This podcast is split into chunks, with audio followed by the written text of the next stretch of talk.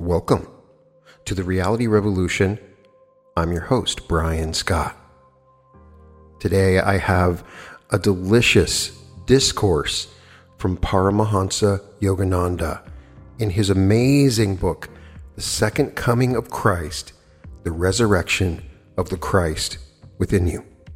So far on the podcast, I have been quite insufficient in covering the amazing teachings of Paramahansa Yogananda. My own relationship and affinity to Paramahansa Yogananda reminds me very much of my spiritual path with Neville Goddard. When I first read Neville Goddard, I found it to be too biblical. I rejected it and read other stuff and then came back to it later. For some reason, I had sort of rejected some of Paramahansa's stuff because I was reading his autobiography and he was talking about bilocation and some things, and some part of my subconscious had blocked it off. I've seen this particular trend in my own spiritual path a couple of times, and I believe that there is a point where your subconscious restricts you from certain materials. I would always try to go with what resonates, and it seems like certain teachings come to you at the right time. And I think in the past, if I had read some of Yogananda's amazing teachings, I would not have resonated with it as well as I do now after reading all the Neville Goddard and the Joseph Murphy. The one mistake I've made in my mind in the way that I treat Yogananda's teachings is I treat it separate from Joseph Murphy and Neville Goddard and a lot of the New Thought literature. I believe that was my mistake. And I sort of separated it. But Joseph Murphy and Paramahansa Yogananda and Neville Goddard were talking about the same thing. And it really comes together in his book, The Second Coming of Christ. And he goes over Jesus' teachings and the biblical passages, giving his own interpretation. And many times it's fantastic, and you learn a lot about the history of different spiritual systems and the application of yoga as well as the application of Christian principles. I love his discussion of good and evil. There are some amazing discourses. The book is made up of 75 discourses. And I thought about reading the entire book as one shot. It's like 775 pages. And I thought it would sort of get lost in the shuffle if we did that. Because I believe that each discourse is a beautiful lecture in and of itself. They can be read out of order. Each of the discourses are just talking about different teachings from the New Testament and then his own interpretation explaining what it really means. And I just love these interpretations. One of the most interesting is Discourse 7, the role of Satan in God's creation. And I found this to be a good lecture to talk about this subject further. We have talked about the nature of evil previously on the podcast in the episode by U.S. Andersen on evil. In that particular episode, I read a chapter from Three Magic Words on evil, and U.S. Andersen makes the argument that all of evil is an illusion. We've covered evil very interestingly through Joseph Murphy in his episode on the meaning of the devil in the Bible basically stating that there is no devil or Satan, it is just negative thoughts. We've also covered Neville Goddard's understanding of Satan as just being when you miss the mark or that thing that leads you astray from what you want to do. But evil is obvious in the world that we see around us just watching TV. And we can look at our history and see there is some sort of evil or pushback or difference in consciousness. It is discussed in a more slight way in the Law of One material as being the service to self as opposed to the service to others polarity. There is a very good argument to be made that Satan really doesn't even exist in the Bible. It's a complete misunderstanding of the Bible. But I am incredibly interested in Paramahansa's explanation of the role of Satan in God's creation. Here he talks about the nature and origin of evil, why evil has a place in God's plan, the origin of Satan, the creative power that rebelled against God, the conflict in creation between Christ consciousness and Satan, and how Satan caused the fall of man from divine consciousness, man's place in the conflict between God's goodness and Satan's temptations. Perceiving the taintless spirit by transcending the dualities of delusion. I'm so excited to finally read some Paramahansa Yogananda, and you should expect to see a lot more of his stuff soon because it's going along perfectly with what we have been learning so far together in our spiritual exploration of reality creation. There's a quote this begins with Satan originated as the natural consequence of God's desireless desire to divide his sea of oneness into waves of finite creation. The adversarial force maintains its realm of influence by the gross obscuration of the true God nature of all created beings. And Jesus, being full of the Holy Ghost, returned from Jordan and was led by the Spirit into the wilderness, being forty days tempted of the devil. And Jesus answered and said unto him, Get thee behind me, Satan. Luke 4 1 through 2 and 8.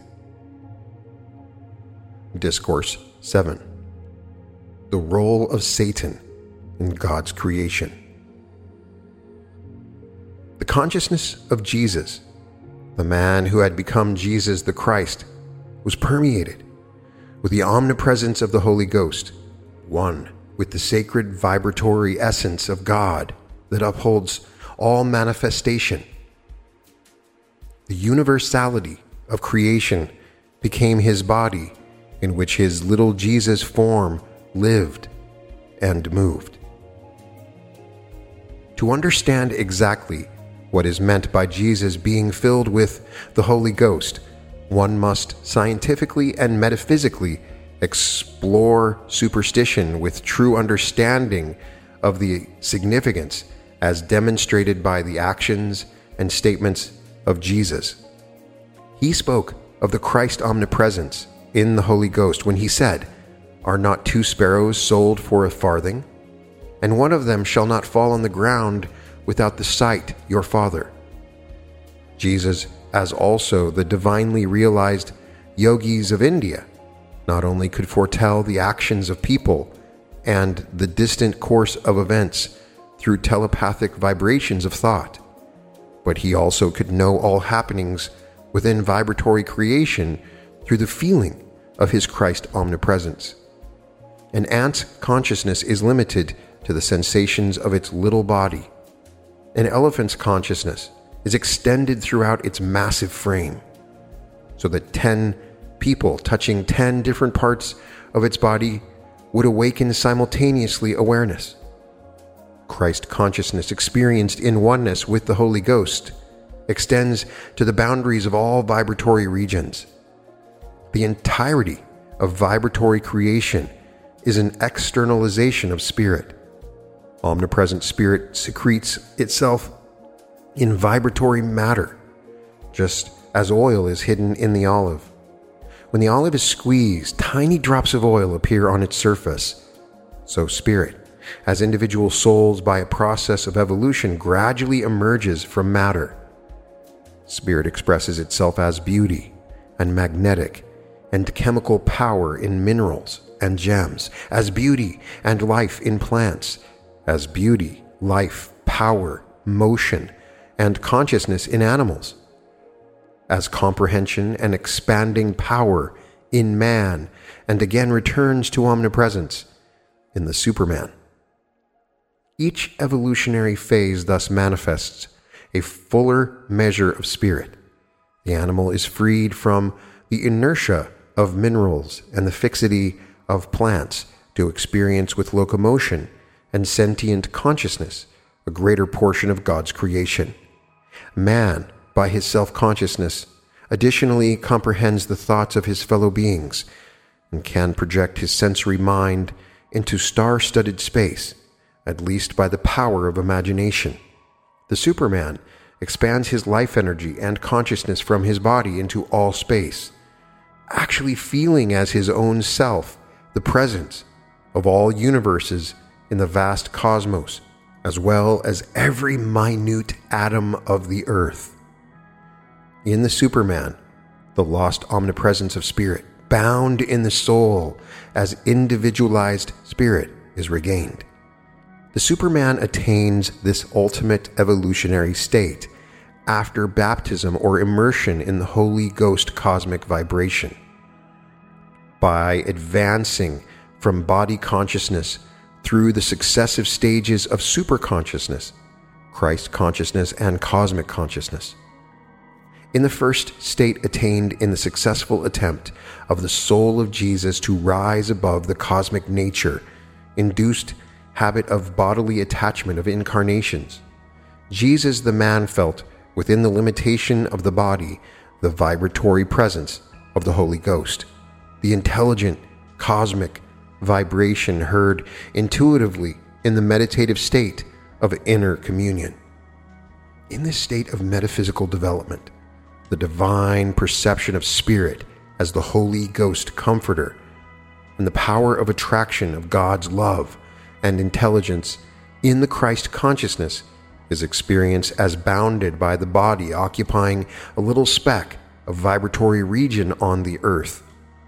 In the second higher state, by immersion of his consciousness in the Holy Ghost vibration with its inherent Christ intelligence, the consciousness of Jesus was transferred from the circumference of the body to the boundary of all finite creation in the vibratory region of manifestation. The sphere of space and time encompassing planetary universes, stars, the Milky Way, and our little solar system family of which the Earth is a part, and on which the physical body of Jesus was but a speck. Jesus the man, a tiny particle on the earth, became Jesus the Christ, with his consciousness all pervading in oneness with the Christ consciousness in the Holy Ghost. This state can be cultured externally by experiencing God's love in his reflection as Christ consciousness, which attracts matter and consciousness toward divinity, and then expanding that feeling of unconditional love to one's family, society, nation, all nations, all creatures, and it can be attained by internally expanding the consciousness in meditation on the cosmic sound of Aum transcending semi subconsciousness, semi superconsciousness, soul consciousness, semi Christ consciousness, to the culminative, all embracing Christ consciousness. A Christ like person loves all beings and actually feels every portion of the earth and vibratory space as the living cells of his own body. Once Lahiri Mahasaya, my preceptor's guru, was teaching from the scriptural Bhagavad Gita to a group of his students in Banaras, while explaining the meaning of Kutastha Chaitanya, the universal Christ or the Krishna consciousness. Suddenly he gasped and cried out, I am drowning in the bodies of many souls off the coast of Japan. The next morning, the disciples read in the newspapers that a ship had foundered near the coast of Japan, resulting in the deaths of a number of persons. The fatal event occurred at exactly the time Lahiri Mahasaya experienced the shipwreck in his omnipresence. So it was with Jesus. He had successfully led his consciousness through the ascending degrees of expanding consciousness to this second Holy Ghost state, the Christ state of omnipresence. This is what is meant by Jesus being full of the Holy Ghost. The Holy Ghost, or Christ state, oneness with the presence of God in manifested creation, is the commonality of divine beings who incarnate to serve and uplift delusion entrapped humanity, as it is none else than the Lord Himself, as individualized souls who is imprisoned in the multitudinous forms in the created realm fraught with tests and trials, struggle and suffering. So also Saviors sent by God choose to share the challenges and woes of those they have come to free. To redescend into a new body and mind necessitates taking on a degree of delusion, even for fully liberated masters. The bliss of intimacy with the transcendental God the Father, Spirit beyond all workings of delusion, is embraced by Christ's in periods of transcendence in samadhi meditation. But they return therefrom to the realm of manifestation and its circumscribing creative principles that make possible the cosmic drama of interacting delimited forces and forms. The nature of the manifested world is such that a prolonged or constant state of mergence in transcendence would be less than feasible or even possible for one whose work for humankind is carried out in their midst. Rare souls sometimes serve the world by remaining primarily in transcendent meditation, sending forth powerful spiritual vibrations to balance the world's evils. But these souls seclude themselves in remote haunts and seldom or never appear before ordinary men. I've written of one such avatar, Mahavatar Babaji, in Autobiography of a Yogi. Nature herself stands in powerless awe before him.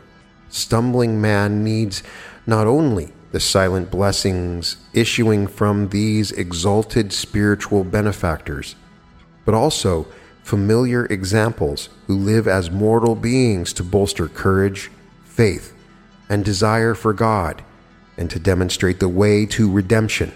Enter thus the divine ones, who choose for their service the milieu of human fracas there is an exalted state of inner transcendence in oneness with the Absolute, which in yoga is defined as Nirvikalpa Samadhi.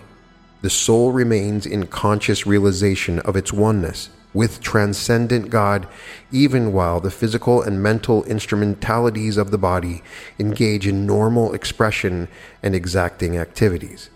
This is the goal of advancement seen only in supernal beings it can be experienced for short intervals or by the highly advanced for months at a time, or for even a few years by those who attain what yoga describes as Brahmasthiti, the state of being permanently established in God union. To remain in the world of illusion while experiencing the indescribable bliss of the sole unmanifested reality makes one's hold on the body tenuous indeed. It becomes eventually a difficult proposition just to sustain the atomic cohesiveness of the specious material form and to prevent the soul individuality from dissolving into spirit. So, even in the highest states of divine oneness, the outer nature of the God united retains some degree of the individualized consciousness of egoity and delusion just to keep body and soul together. Jesus, the man, become Jesus the Christ, enacting his special role in God's drama, prepared himself for his culminating three years of ministry, when he would have to face the strongest of foes delusive evil and ignorance. To bear his mission's foreordained burden, his physical and mental faculties needed to be forged and strengthened in the fires of testing and temptation securing his outer consciousness in the God union of his immutable inner realization. He had to conquer the metaphysical and psychological tests of Satan before he could relinquish all delusion in the third and last state of transcendence in spirit, the complete union of body, Holy Ghost, Christ consciousness, and God the Father perceived as one in spirit. He knew that so long as he was incarnate in Maya's domain, mortal tests born of delusion remain. Although Jesus was already liberated in spirit in his incarnation as Elisha his newly incarnated body and mind as Jesus bore somewhat of the pattern of past experiences, though no longer binding the memory and intimations of his prior limited human consciousness and its earthly desires through the law of habit that attaches the soul to mortal existence, tried to attract his expanded consciousness to earthly consciousness. This is the psychological explanation of the tempting of Jesus' habit of divine consciousness by his past life established mortal habits in order to lure him from the great Comforter, the Holy Ghost vibration from which comes all satisfaction being the sum total of all earthly things looked for. The nature and origin of evil. Many modern scriptural interpreters, unable to understand why a perfect Christ would acknowledge the existence of Satan and Satan's power to tempt him, have tried to explain away the old concept of a devil by saying it is obsolete and metaphorical. God is the source and essence of all things. They point out, therefore, evil does not exist. How could evil exist in a world created by the deity who is only good? Others say that the good God does not know evil, for if he did, he would surely put an end to it. See God in everything and to deny the power of evil to influence one's life has its good points. For even if it is conceded that a conscious evil force or Satan does exist, it cannot influence human minds unless they mentally accept it. However, it is quite contradictory to deny the existence and temptations of evil while remaining subject to suffering and succumbing to desires unbefitting the God image within one. If one inhabits a body, he has tacitly acknowledged the duality of the world of matter. Philosophy can play an intricate word game with truth, but that each individual has to deal with, in fact, is the obstinate mindset of his present state of consciousness. It is better to know the wiles of evil and the ways to combat them than to be caught unaware in blithe denial. Knowledge only, and not assertion without realization, can produce final emancipation. Though it cannot be denied that God is the source of all that exists and that evil is a part of his creation, it must also be acknowledged that what we call evil is relative. Certainly, it is terrible that violence, accidents, and diseases kill billions of people every century. But death itself is necessary to the renewal and progress of life. Also, earth is not meant to be heavenly. If it were, no one would want to leave the comfortable physical body and pleasurable world to go back to God. Misery, in one sense, is man's benefactor because it drives him to seek sorrow transcendence in God. Thus, it is hard to fix a boundary line between good and evil, except in a relative sense. To God Himself, nothing is evil, for nothing can diminish His immortal, eternally perfect bliss. For the myriad beings trapped in the crucible of mortal existence, evil is all too real. And to say that God does not know their suffering as evil would imply that he is a very ignorant God. There are various causes that can be put forth to explain evil occurrences in the world. Some people say that the responsibility for them lies neither with God nor with any objective evil power. They reject as medieval superstition the view that Satan is an actual being, like a dragon who has to be slain by the sword of the conquering knight, and try to explain Satan away by saying that the origin of evil is subjective arising from psychological factors, from the thoughts and actions of man himself. This can perhaps be granted in the case of heinous acts perpetrated by villainous souls who cause suffering for their fellow beings. But what about the pain of disease, injury, and premature death? According to the view that evil is subjective, even these sufferings result from man's erroneous choices and actions, his lack of harmony with universal laws. In this sense, it is certainly true that evil in man's life is self engendered. If a man hits a stone wall with his knuckles, the resulting undeniable evil of pain would not be created or willed by the wall, but would be the result of his ignorance in striking the naturally unyielding hardness of the stones. Likewise, it can be said that God is a stone wall of eternal goodness. His universe subsists on the workings of just and natural laws. Anyone foolish enough to misuse his intelligence to act against that goodness will inexorably produce the evil of pain and suffering. Not because of any intent or wish of God, but because of pernicious ways of life colliding with the eternal good principles underlying all things in God. Man possesses the divinely given gift of free choice to tune in with God's goodness, peace, and immortality. Those who use their will contrarily and act out of tune with Him, breaking His laws, are bound to suffer from the recoil of their misdeeds according to the law of cause and effect. A little boy endowed with reason may enjoy perfect health and protection under the strict discipline of his mother, but when he grows up, he says, Mother, I know I am safe in your care, but I wonder why you fostered my intelligence and gave me the power of free choice if you were always to decide how I am to behave. I want to make my own choices. I will find out for myself what is good or bad for me. The mother replies, Son, it is fitting for you to demand the right to use your free choice. When you were helpless and your reason had not yet budded forth, I nurtured you through the protection of maternal love. Now your eyes of reason are opened. It is time for you to depend upon the guidance of your own judgment. Thus, the youth ventures into the world unguarded with only a semi developed discrimination. He abuses health laws and becomes ill. He chooses wrong company and gets into a fight, resulting in a black eye and a broken leg. It is the Divine Mother who tries to protect each baby through the instinctive love of parents. But there comes a time when the baby grows up and has to protect itself by the exercise of reason. If guided rightly by discrimination, the maturing individual becomes happy. But if reason is misused, then an evil outcome is precipitated. From the foregoing analysis of evil, it would appear that the cause of evil is more subjective than objective, that much of it is due to the ignorance and wrong judgment of man, not to some malicious force in the universe. The power of habits presents an apt example. The consequent evils of physical overindulgence or indiscretion, ill health, being held in the grip of temptation, do not arise until man, by an act of erroneous judgment, forgets himself and by repeated transgressions allows the wrong indulgence to become a habit in the consciousness.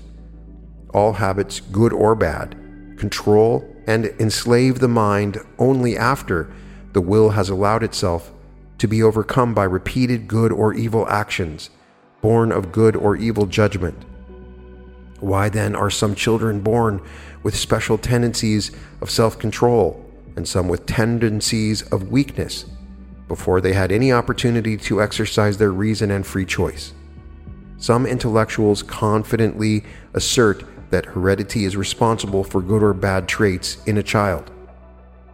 But why would an impartial God endow one child with a good heredity producing a good brain inclined only to good tendencies, and another child with a bad heredity and a dysfunctional brain inclined only to do evil under the compelling influence of evil physiological instincts?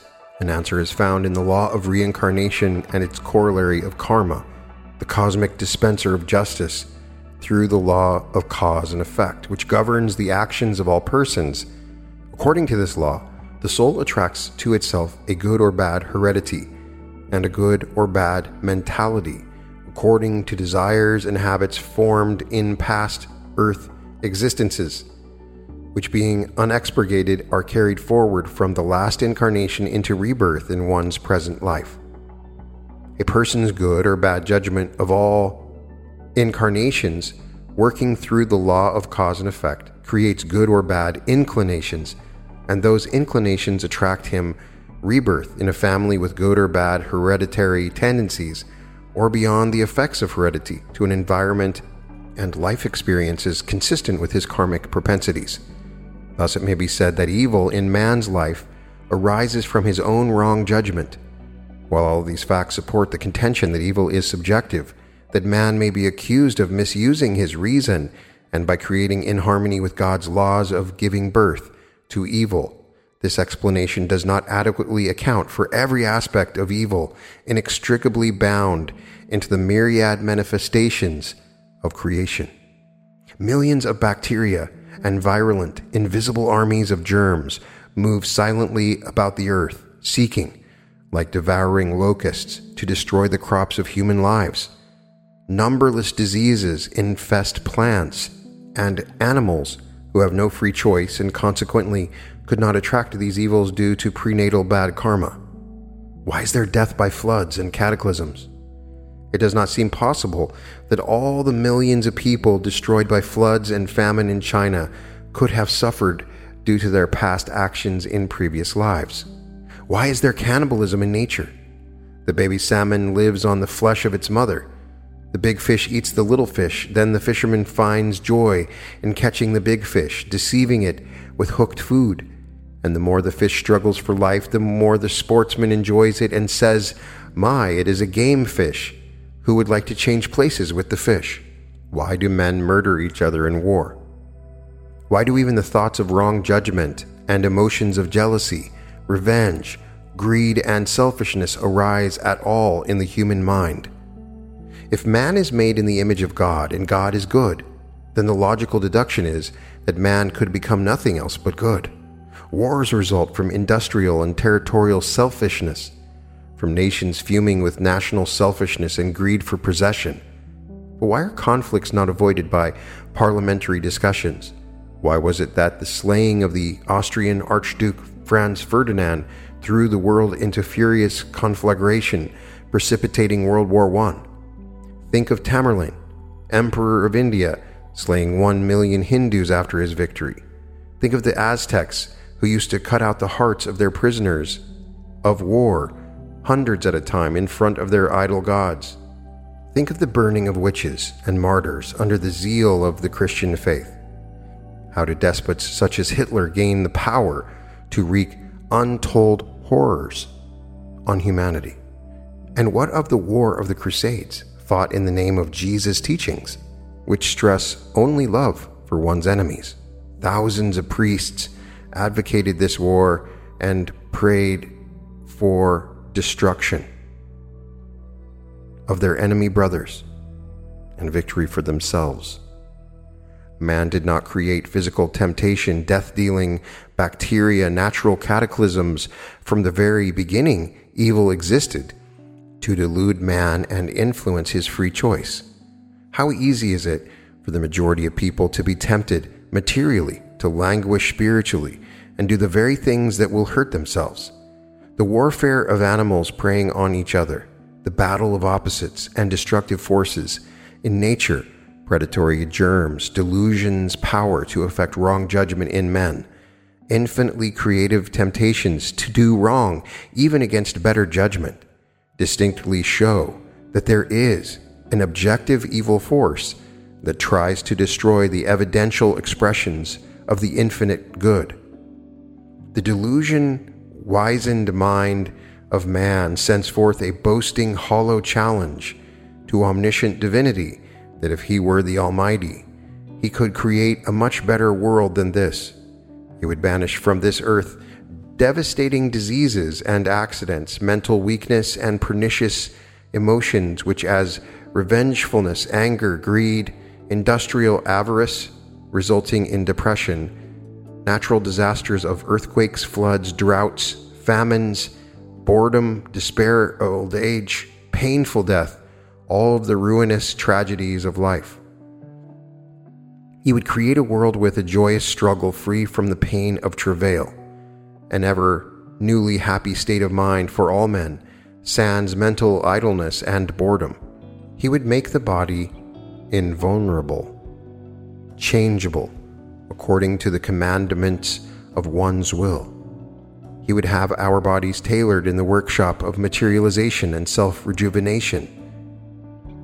He would create a variety of occupations with a vast scope of activity, all leading to infinite, unending, pleasurable satisfaction. Good citizens would be materialized by will from the ether as God created the first man and woman. All beings would go to heaven and become angels after they had successfully finished their earthly entertainment. Such a world is easy to fancy, for the soul is always whispering to man its native perfection. even while the ego engages him in gambling with the enticements of a distorted earthly duality. An ideal existence is not impossible, but it is for a different time and realm reserved for those who have graduated from the learning assignments of earth life. For the ordinary man, in his present stage of evolution, a life without difficulties would be of little value. No lessons of growth would be learned, no transformations of inflexible natures into godly consciousness, no compelling incentives to seek and to know one's Maker. Regardless, the time worn, unresolved conundrum persists. Did evil have its origin in the plan of a good and perfect God? The Lord Himself answered Prophet Isaiah I am the Lord, and there is none else. There is no God beside me. I girded thee, invested thee with thy powers and attributes. Thou hast not known me. I form the light and create darkness. I make peace and create evil. I, the Lord, do all these things. The illumined rishis of India similarly perceived joy, sorrow, birth, death, fear, courage. These diverse states of being spring from me alone as modifications of my nature. I am the source of everything. From me, all creation emerges. Spirit alone is perfect. Everything in creation, being delimited, is imperfect. The very beginning of creation gave rise to the law of duality, light and darkness, good and evil, the law of relativity necessary to divide the one into the many. By the storm of vibration, God's thoughts of multiplicity brought forth the waves of manifestation, his Leela, or divine play, Spirit's desireless desire to enjoy its bliss as many selves was unnecessary to the complete and perfect Spirit, just as a father, through no vital necessity, may desire the joy in playing with his child. Spirit's desire was therefore an imperfect stirring in the perfect quiescent bliss, a thought vibration to accomplish something when that accomplishment was not necessary. As introduced earlier, Spirit, being the only substance existent, had nothing other than itself with which to create. So, in its infinite consciousness, Spirit differentiated in thought only between itself and creation evolved from itself, just as the varied images in a dream assume a semblance of reality in their relative existence as separate thoughts made of the one mind stuff of the dreamer's imagination. In order to give individuality and independence to its thought images, Spirit had to employ a cosmic deception, a universal mental magic. Spirit overspread and permeated its creative desire with cosmic delusion, a grand magical measurer described in Hindu scriptures as Maya from the Sanskrit root m a to measure. Delusion divides, measures out the undefined infinite into finite forms and forces. The working of cosmic delusion on these individualizations is called avidya, individual illusion or ignorance, which imparts a specious reality to their existence as separate from spirit individualized selves possessing the instrumentalities of a human body and mind are gifted with the power of free choice and independent action. Even though God has created the universe out of delusion, he himself is not deluded by it. He knows Maya as not, but a modification of his one consciousness. The colossal dramas of creation and dissolution of planets and galaxies, the birth, growth and decline of empires and civilizations, the countless miniature plays of individual lives with their subplots of health and sickness, riches and poverty, life and death, all are happening in God as the one dreamer creator, a chimerical perception of change within the eternally changeless. One part of the infinite being ever remains transcendent beyond vibratory dualities. There he is, the inactive absolute, spirit, When spirit vibrates its consciousness with thoughts of diversity, it becomes immanent as the omnipresent creator in the finite vibratory realm of infinity. There, God is active as the creative vibratory Holy Ghost with its immanent Christ consciousness. Within the creative Holy Ghost intelligence are all the governing laws and principles that manifest, sustain, and dissolve every part and particle of the Lord's universe. The Holy Ghost inherited from Spirit the independence to create and govern within the mandated vast scope of the manifesting powers endowed to it.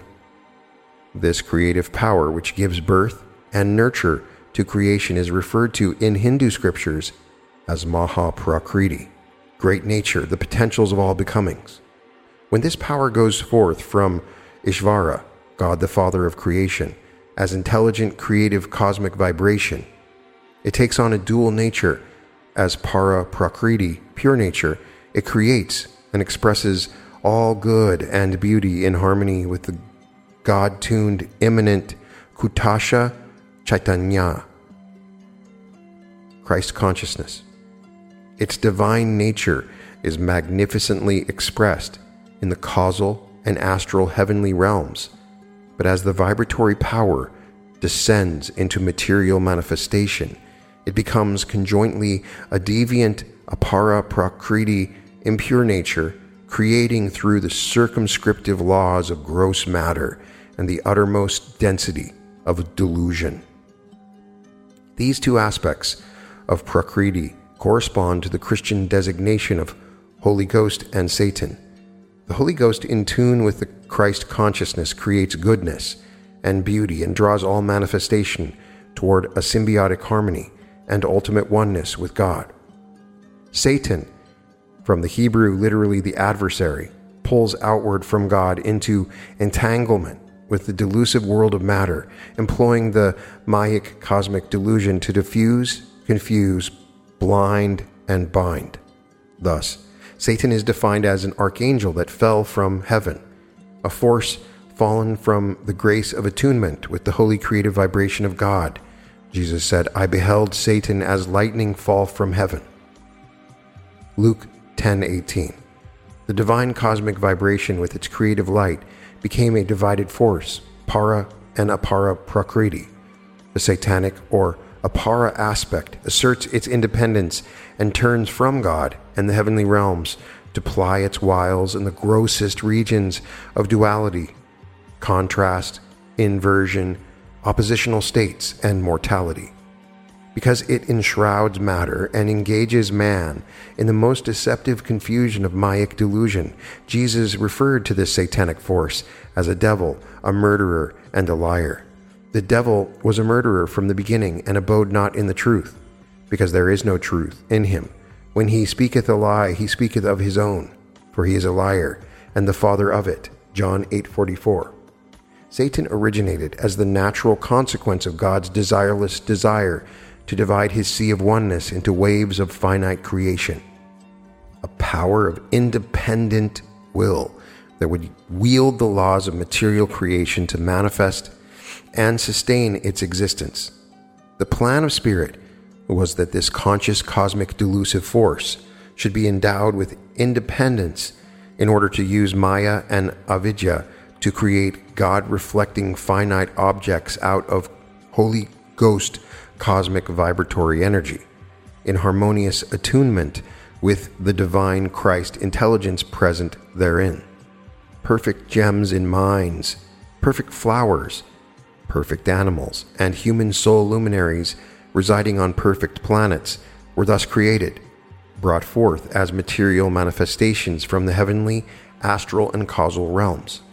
That is why, in the Christian Bible, we find the ideal Adam and Eve communing with God so naturally and simply in the abundant Garden of Eden. After a harmonious existence, a perfect expression of form, health habits, and modes of existence on the stage of time without suffering disease, cruel accidents, or painful premature death, all created forms were returned to God. Just as rainbows come and go, or as motion picture forms can be created for entertainment and electrically switched on or off at will, So all created things were to exist as pleasant, mutually entertaining pictures on the screen of space and time, and were to resolve into their pure essence in God at the end of their cycle after the drama of that period was perfectly played.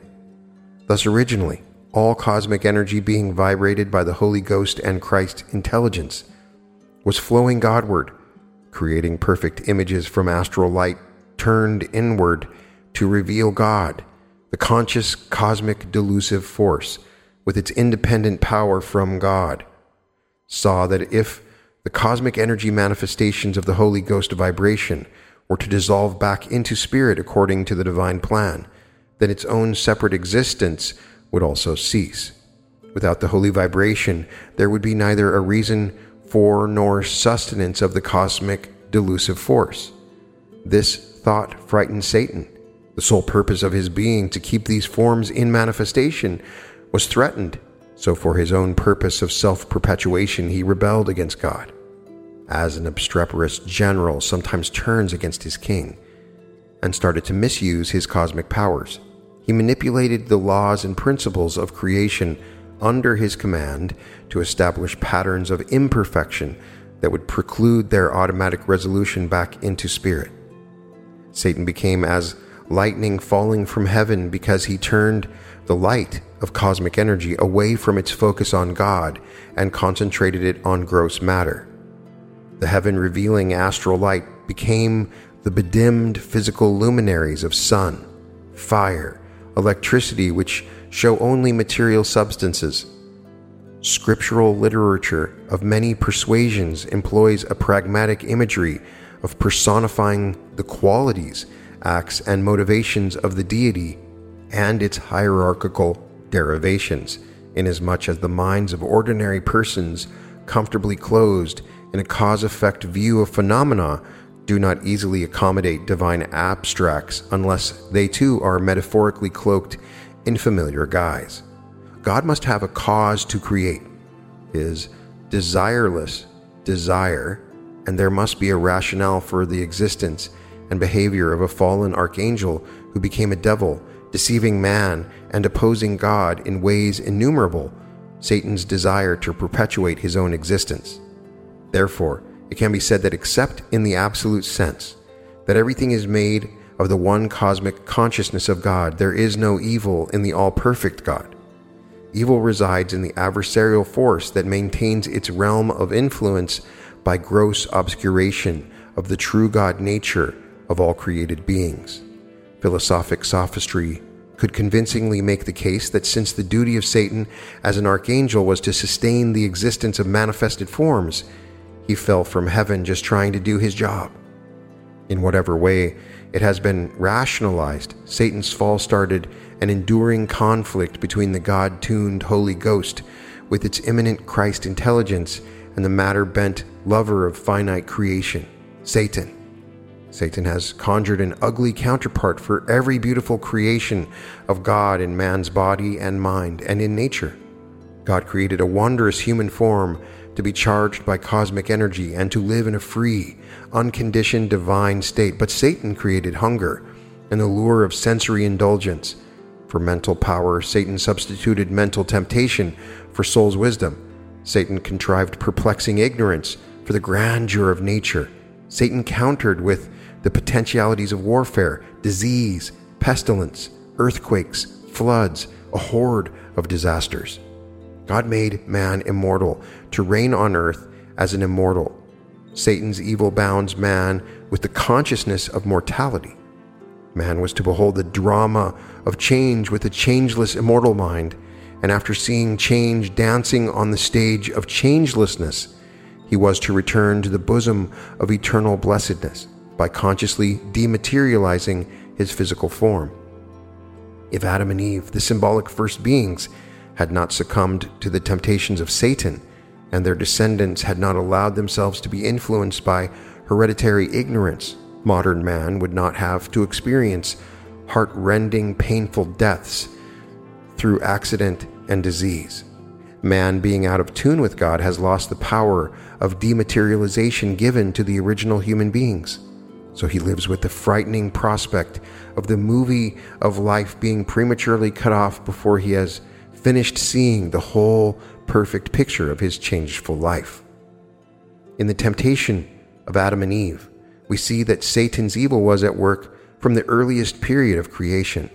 It was from my Hindu guru, Swami Sri Yukteswarji, that I received my first clear insight into the esoteric essence of the Christian Bible and its enigmatic story of Adam and Eve.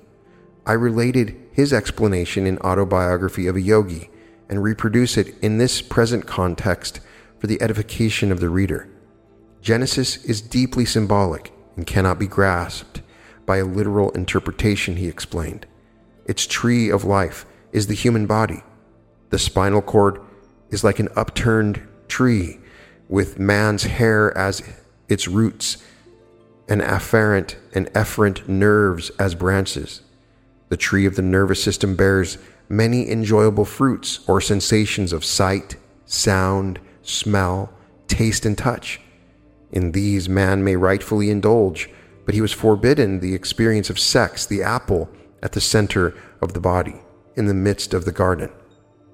The serpent represents the coiled up spinal energy at the base of the spine that stimulates the sex nerves. Adam is reason and Eve is feeling. When the emotion or Eve consciousness in any human being is overpowered by the sex impulse, his reason or Adam also succumbs. God created the human species by materializing the bodies of man and woman through the force of his will he endowed the new species with the power to create children in a similar immaculate or divine manner. Because his manifestation in the individualized soul had hitherto been limited to animals, instinct bound, and lacking the potentialities of full reason, God made the first human bodies, symbolically called Adam and Eve, to these for advantageous upward evolution. He transferred the souls or divine essence of two animals, in Adam or man, reason predominated. In Eve or woman, feeling was ascendant.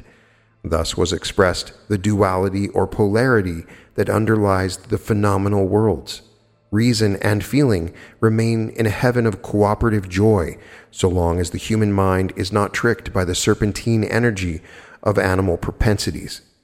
The human body was therefore not solely a result of evolution from beasts, but was produced through an act of special creation by God.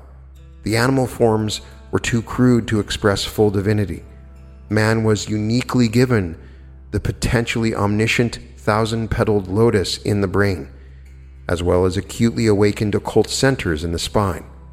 God, or the divine consciousness present within the first created pair, counseled them to enjoy all human sensibilities, with one exception sex sensations. These were banned lest humanity enmesh itself in the inferior animal method of propagation.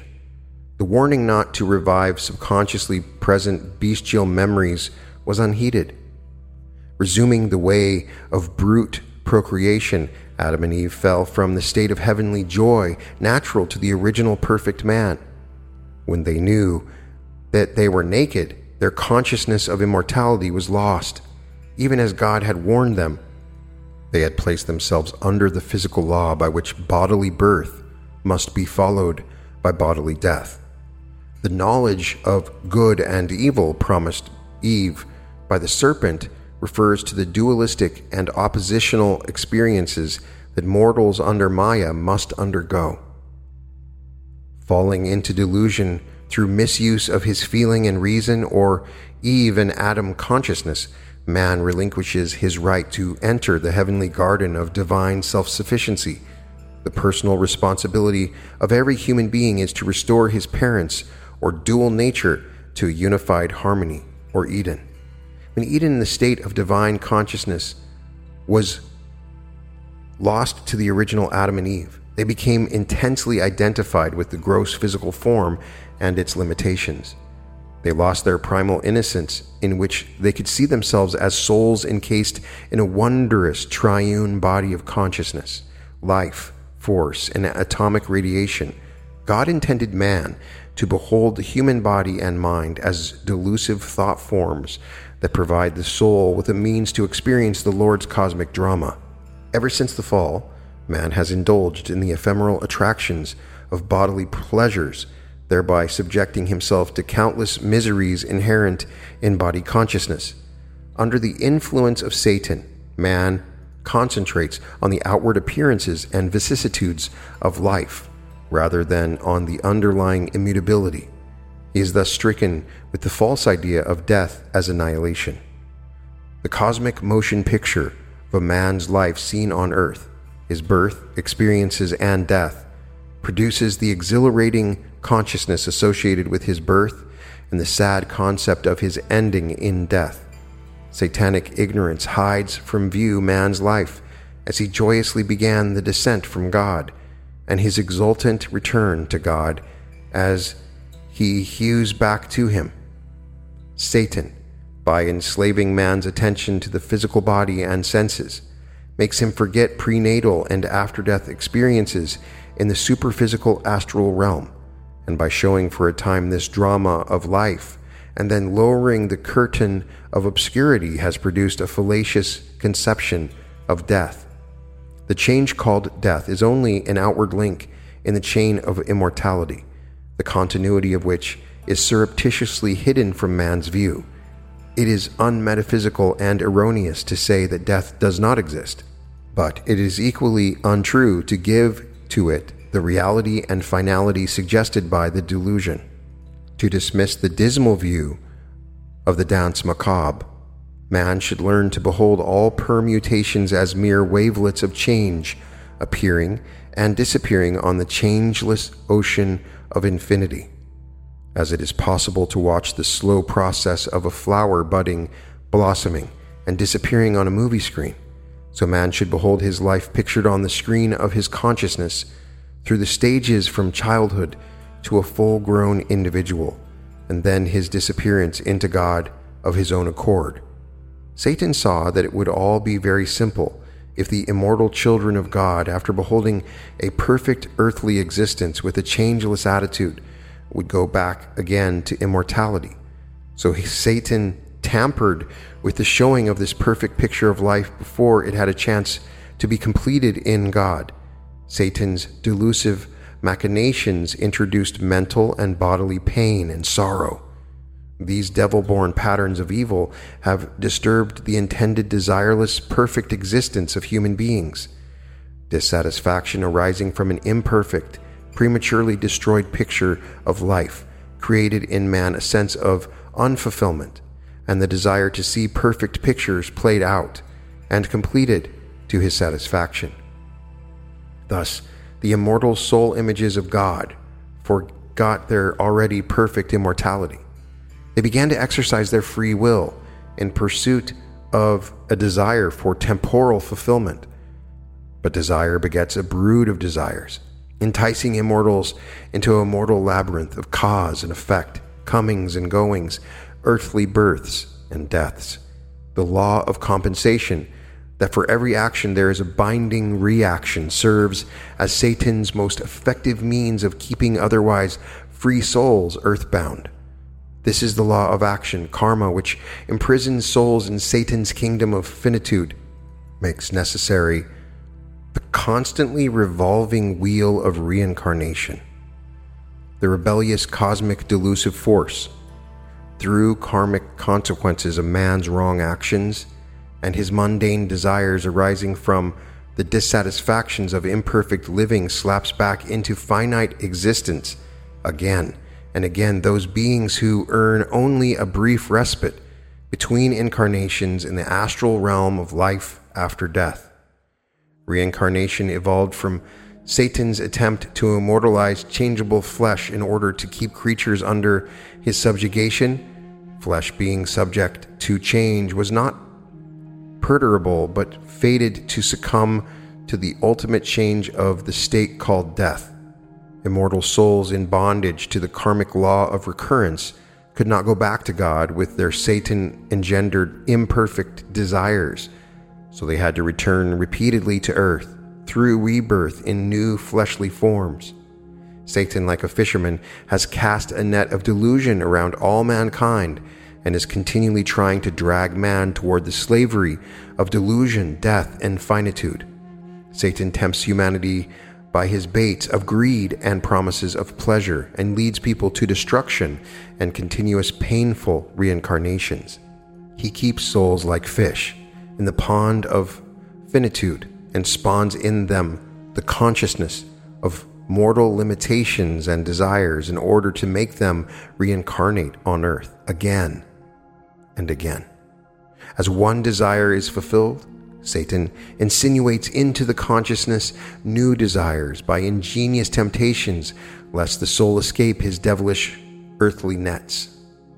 In a way, Satan provided a means witlessly acting as the tool of God to ultimately free souls from their mortal attachments. Reincarnation assures freedom, for it gives immortal souls ample time and opportunities to divest themselves of all false notions of earthly fulfillment and to realize through wisdom their already perfect divine natures. With the expiration of desires and karmic consequences from wrong determinations, they will be liberated. It has to be conceded that Satan is exceedingly clever to be able to captivate immortals with material tawdry after successful mesmerizing them with forgetfulness of their endowment of divine treasure. Satan uses this forgetfulness to hold all created beings in their finite state, identified with the physical body, and consequent slavery to material attachment, instinct, and conscious and unconscious desires for finite experiences.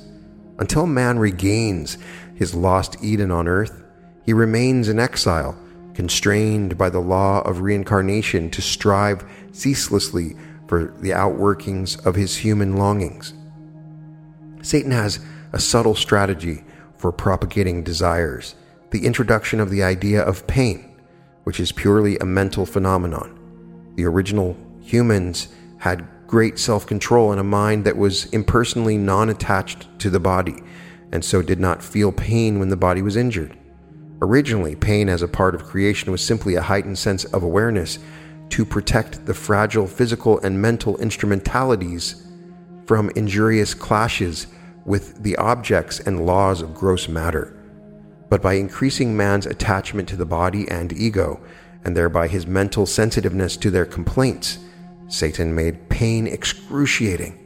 Every impingement of discomfort, physical or emotional, great or small, creates a desire for appeasement. Similarly, with the affliction of sorrow imposed by Satan on the phenomenon of death, Death was to have been a conscious, happy transition from the changeful body to changeless spirit. That was God's idea of death.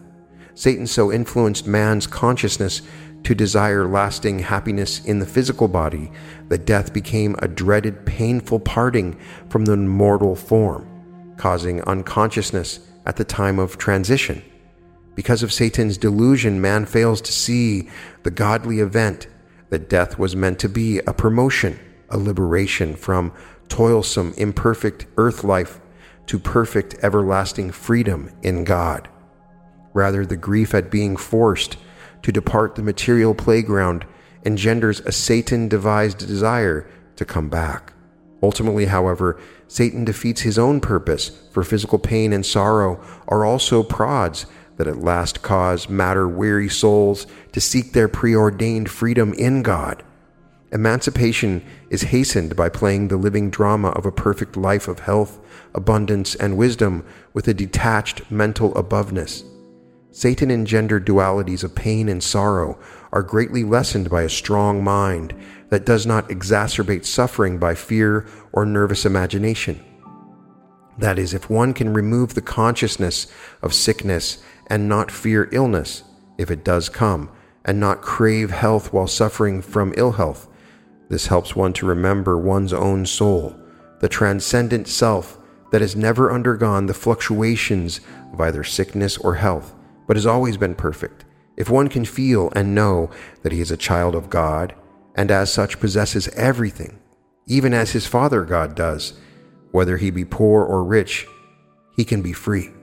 If one can believe in his soul omniscience, even while endeavoring to add to his little store of knowledge, he can transcend the ignorance of delusion. All dualities belong to the domain of ignorance fear of sickness and a desire for mortal health, fear of poverty and a desire for opulence, a feeling of inferiority from a lack of knowledge, as well as a desire for a great intellect. Of course, if one is stricken with ill health, failure, or ignorance, this does not mean he should supinely continue in that state. He should rouse the perfection within him to express outwardly as health, prosperity, and wisdom, but without acknowledging the pain of lack or the fear of failure. Man should know that his struggle for completeness is born of delusion, for he already has all he needs within his inner powerful self. It is only because he mistakenly imagines, while identifying himself with spiritually ignorant mortal company, that he is lacking in these divine endowments, he needs only to realize the everlasting fullness of his soul's treasure house. The ignorant man stubbornly dreams about lack and failure, when he might instead claim his birthright of joy, health, and plenty as a son of the ruler of the universe. He is even now in his transcendent self, living in his perfect kingdom yet in his mortal consciousness persistently dreaming Satan's evils.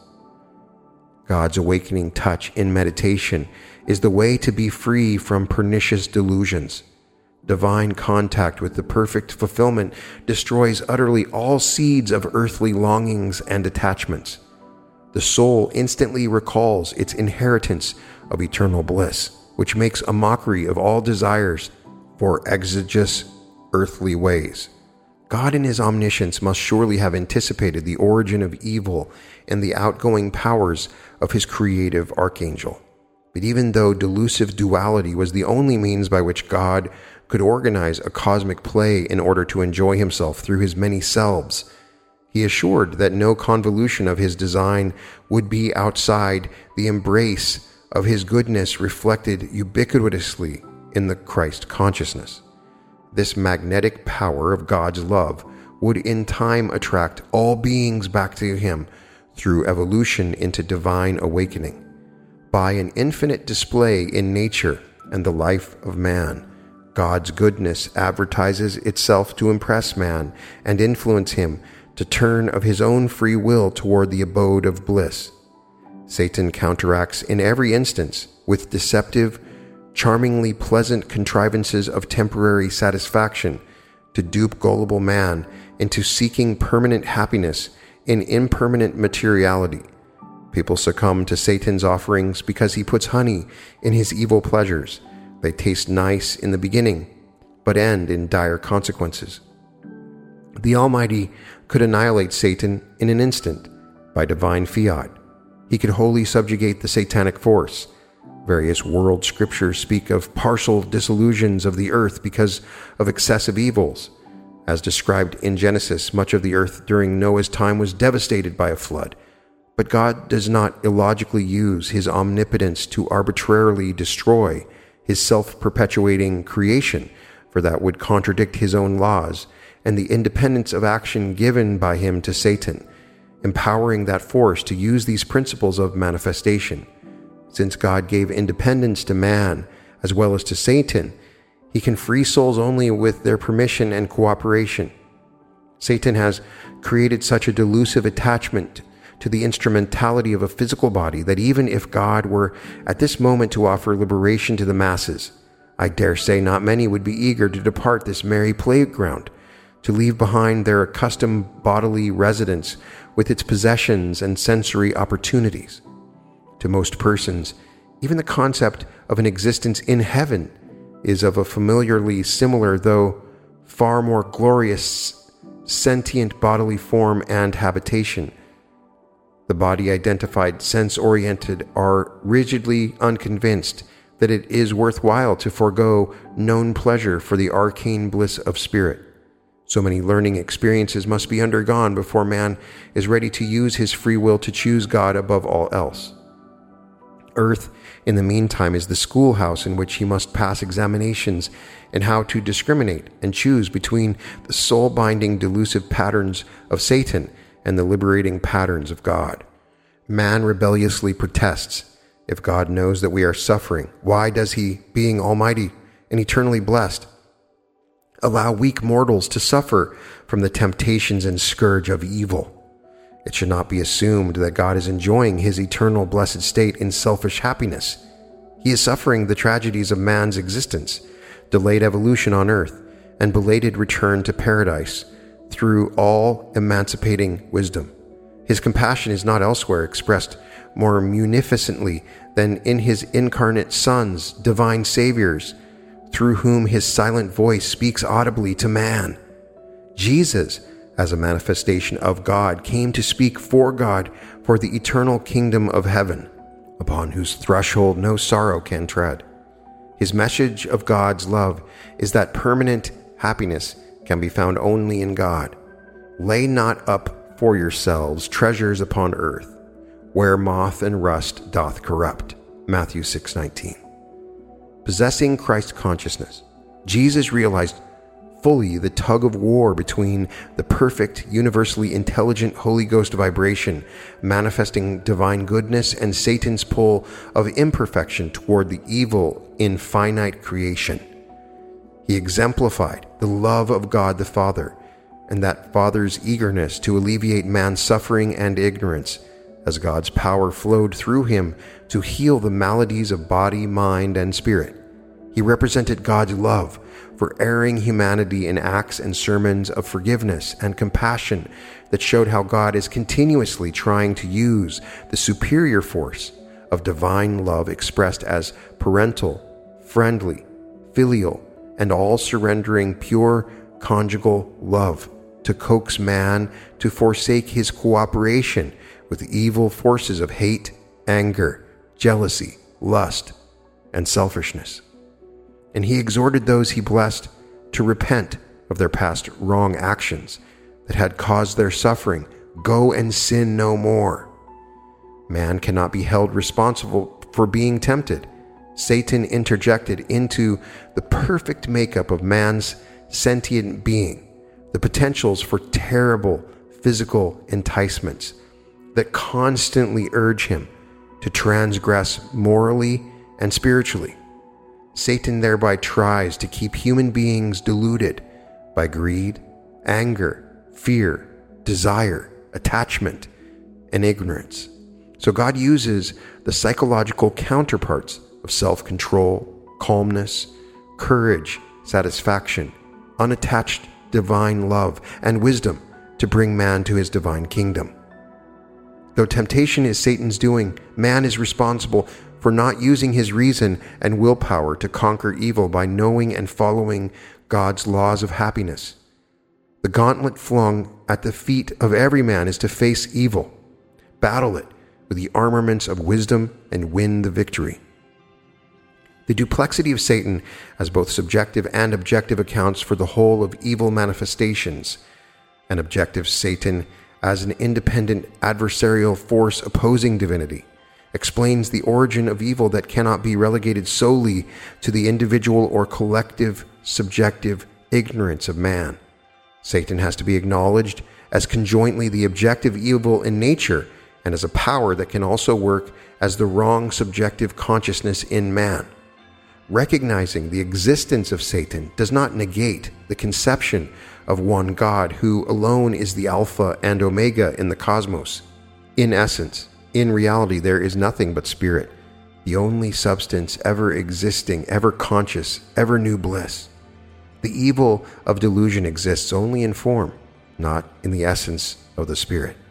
As long as there is creation, a coalescence of finite phenomena in the infinite substance, formal delusion will produce the consciousness of a conception of imperfection apart from the absolute inimitability. In St. John 1 10 through 11, it is written, He was in the world, and the world was made by him, and the world knew him not. He came unto his own, and his own received him not.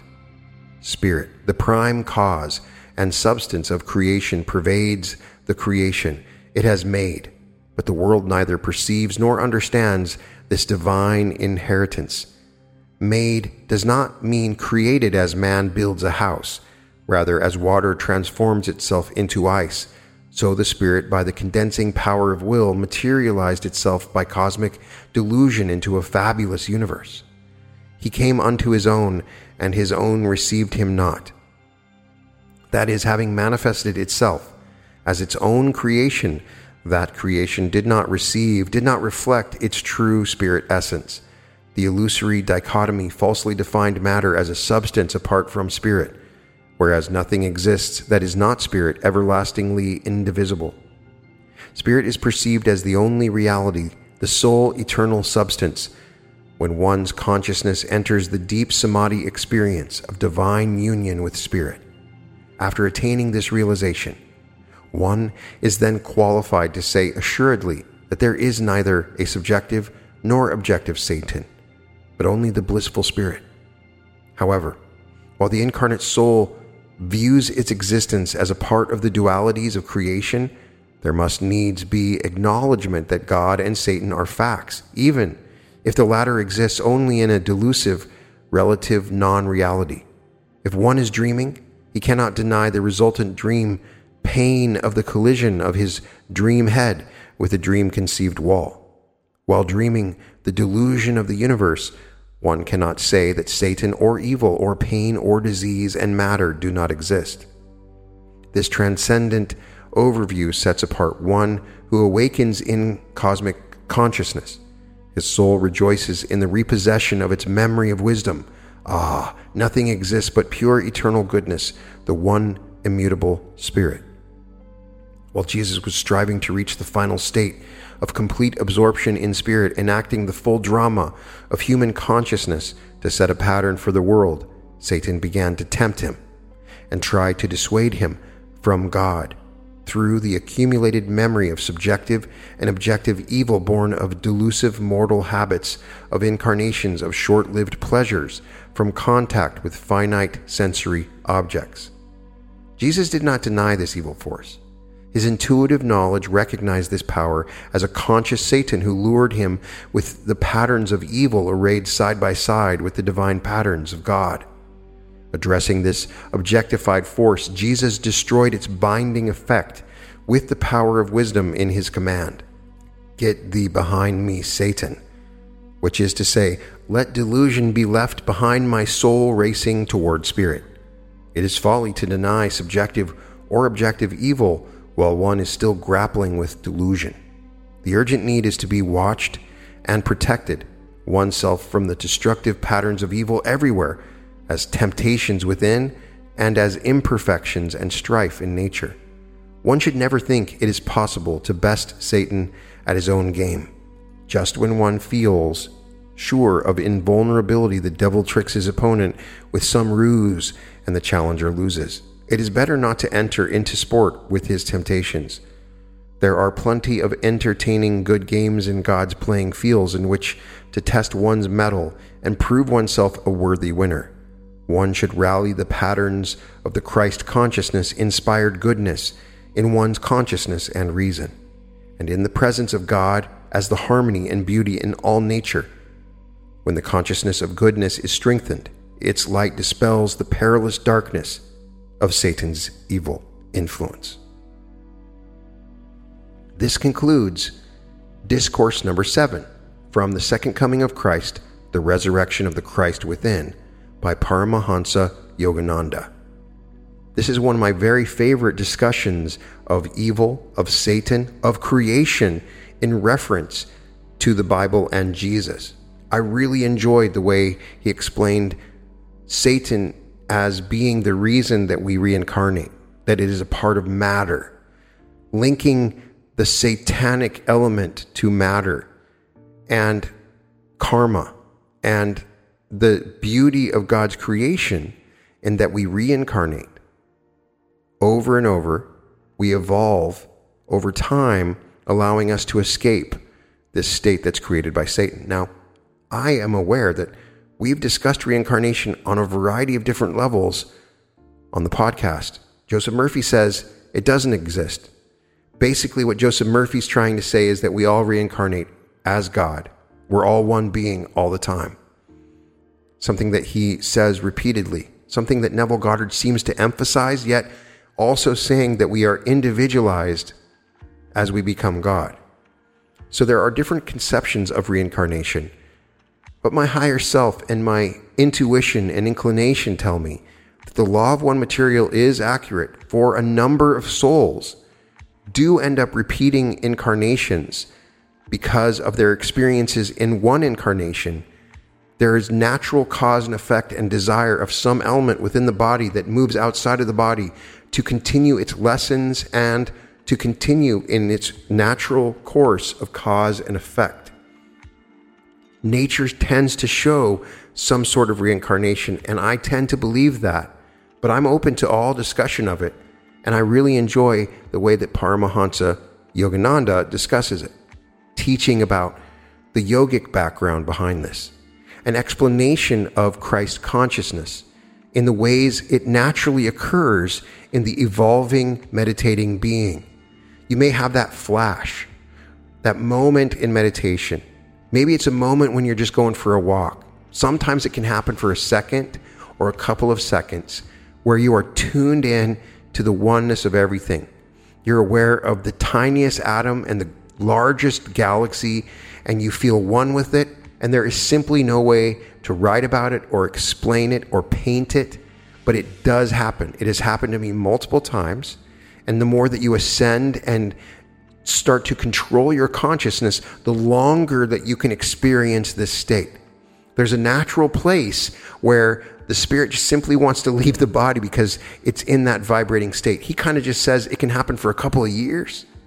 In discussion of Jesus, this person that retained this cosmic consciousness, as Yogananda explains, even when you're at that perfect level, there is a part of you that retains its egoity and body so that you can continue your mission on the earth. There's a part of you that continues its mission. We're stuck here, or many people are stuck here, from the delusions of matter, which is natural. And he is saying there could be an objective Satan, and there may be. As Neville Goddard tells us, there is no fiction.